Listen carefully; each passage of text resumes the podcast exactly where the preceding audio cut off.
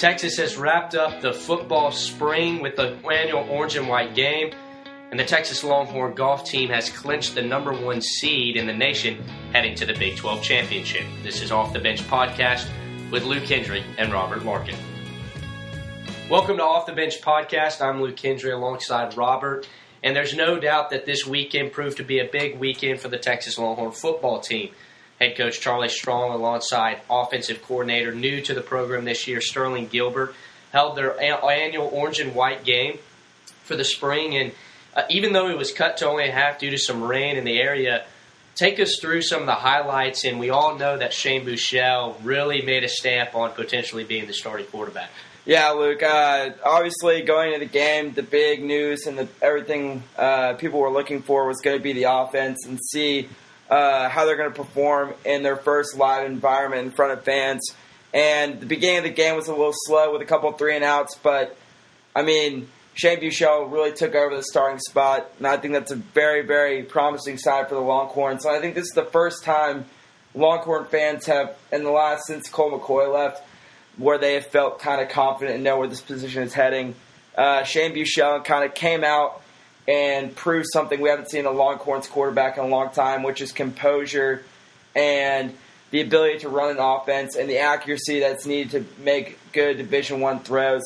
And there's going to be some limitations with starting a freshman quarterback. He's going to have some ups and downs, but for the sake of the future of the program, you have to start Shane Buechele. Uh, had a great uh, orange and white game. He threw for 299 yards and two touchdowns and more importantly, no interceptions against ones and twos on defense. And I think that's a very, very important stat as the Longhorns gave the ball away a lot of times last season. It was a really alarming rate uh, under Jay Norvell. And I think what Shane Buechele did that was the most impressive was that he held onto the ball and he made the throws that Sterling Gilbert's offense requires him to make, which is the long ball down the sideline, short screen routes, uh, slant routes that – Tyrone Swoopes really had a hard time making throughout the game, and Tyrone's the kind of kid that you want him to succeed. He's a really good kid. There's been no, um, there's nothing he's done wrong, but at some point,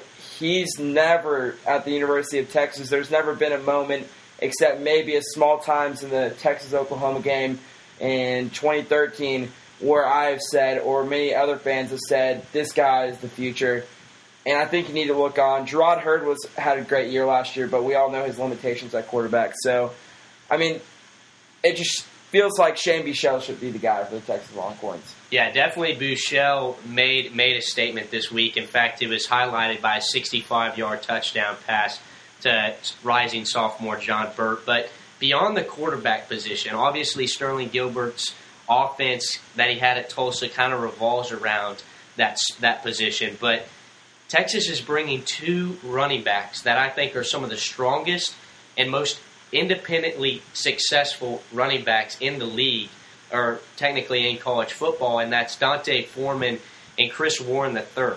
Chris Warren III is coming off a late charge there at the end of the season, and D'Onta's been great at Texas his whole career. But what does the Longhorns need to do to make sure that they utilize that dual threat package at the running back position, even though they're going to be running the Sterling Gilbert kind of pistol format offense. Yeah, the offense going to have a heavy reliance on the quarterback position and making big throws, but it has even a heavier reliance on the run game. And there's going to be times where you get two yard gains and three yard gains, but that's when uh, the big one starts to come. The big run's going to start to come. And with these guys, D'Onta Foreman and Chris Warren, that's where they're going to shine the most on the offense because these guys, not only are they fast, but they're very, very big backs. Chris Warren is almost up in the 260 ranges, and his 260 range, excuse me, and Foreman's in the 230, 220 range.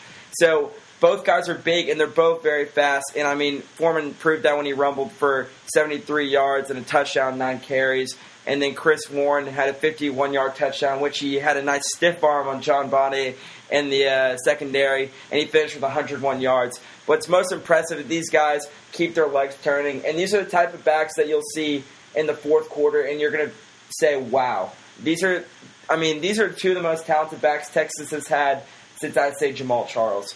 And that's kind of surprising when you think about D'Onta because he's such a not he was low, not a very well thought after recruit, and Chris Warren was more of a blue chip recruit. But these guys certainly weren't by any means five star studs. But these guys have the motor and the engine that Charlie Strong is looking for, and more importantly, Gilbert Sterling Gilbert's looking for. And I think these are the guys that you have to feature prominently in this offense. For example, I mean, Chris Warren is a great back, but it's something to be said because D'Onta Foreman's by far the best player on this football team this year, and I expect the stats and the carries this season to reflect that. They'll split it pretty evenly, but I would give the edge to Foreman 60-40 over the course of the year.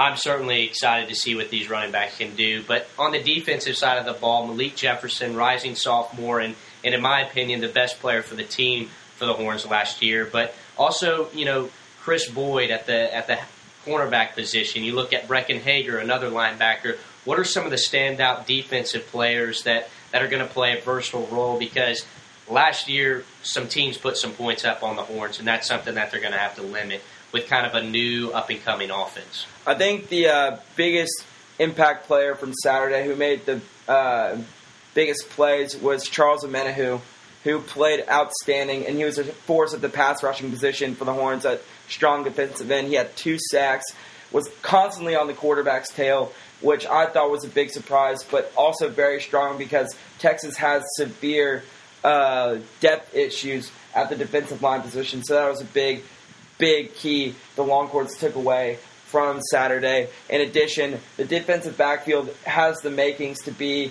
an all conference squad. Not maybe not this year, but the next year. Holton Hill played well. I thought got burned a couple times, but I think that was more of a fact of how well Armanti Foreman played. Uh, a guy who deserves a shout out for coming back after two rough seasons the on the 40 acres. But uh, I mean, John Bonney played well. Davante Davis also had some shining moments. I mean, I think this defensive backfield is set. But what I'm thinking I saw was also an impressive player was Anthony Wheeler. Had a great uh, couple stops. Malik Jefferson didn't play that much in some spring game. You don't want your best player on defense to be injured. But I think the most important thing we need to take away from this game is that this defense is going to be a lot better in 2016. I believe that firmly. A firm believer in that. But the biggest question mark here remains the defensive line, especially on the interior. I mean, the twos on the uh, defensive side were two walk-ons at defensive tackles, and I think that's a big issue for the Horns. You're going to be relying on five six defensive tackles next year who are freshmen. And that's a big, big problem when you're going against the likes of Baylor, uh, TCU, and Oklahoma, guys who are the heavyweights in the Big 12. So I sit here and I'm thinking, yes, the linebacking position is going to be probably very good for the Horns next year. You have Wheeler and Jefferson and maybe some other guys who will step up. And the defensive backfield's great, but defensive line, Luke, is just an absolute question mark. And I'm less worried. I think this is kind of funny because where we were a month ago, I think I'm more worried about the defensive line position than I am the quarterback position right now, and that's kind of a scary thought to me and maybe to you. Yeah, well, I'm sure every every fan of the Texas Longhorns is anxious to get to the 2016 season, especially after two lackluster seasons under the direction of Charlie Strong. They will kick their season off right here in Austin at DKR Memorial Stadium on September 4th. That'll be a Sunday against the Notre Dame Irish. Taking the uh, a switch here, we're going to talk a little bit of golf, but you cannot ignore this Longhorn golf team. Number one in the nation, coming fresh off of winning the Maxwell Invitational this past weekend. Two of the best golfers in the nation in NCAA golf. You look at Gavin Hall and Beau Hossler. take me through what your thoughts are, just as a not even an avid fan of this golf program, but talk talk about some success that, that a lot of the school doesn't necessarily see. This Longhorn golf team is, is quite good this season. I would say I'm like most of the student population here at UT. I don't know much about the golf team. I don't follow the stats that much, but they're making headway, and I see the headlines constantly on sites on Texas Sports and the Daily Texan.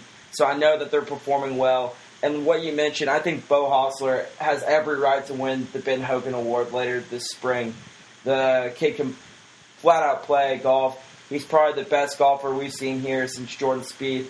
And I know there were some concerns at the beginning of his college career because he wasn't performing up to his U.S. Open as an amateur performance in Cal- at Olympia. But uh, I think it's very nice to see that the Longhorns, which have a storied program here at UT uh, for golf, are finally rising to the occasion. And uh, Luke, I think what people will want to hear from you is what you see, how they've played recently, and what do they need to do to not only clinch the Big 12 championship, but maybe make a run at the NCAA championship.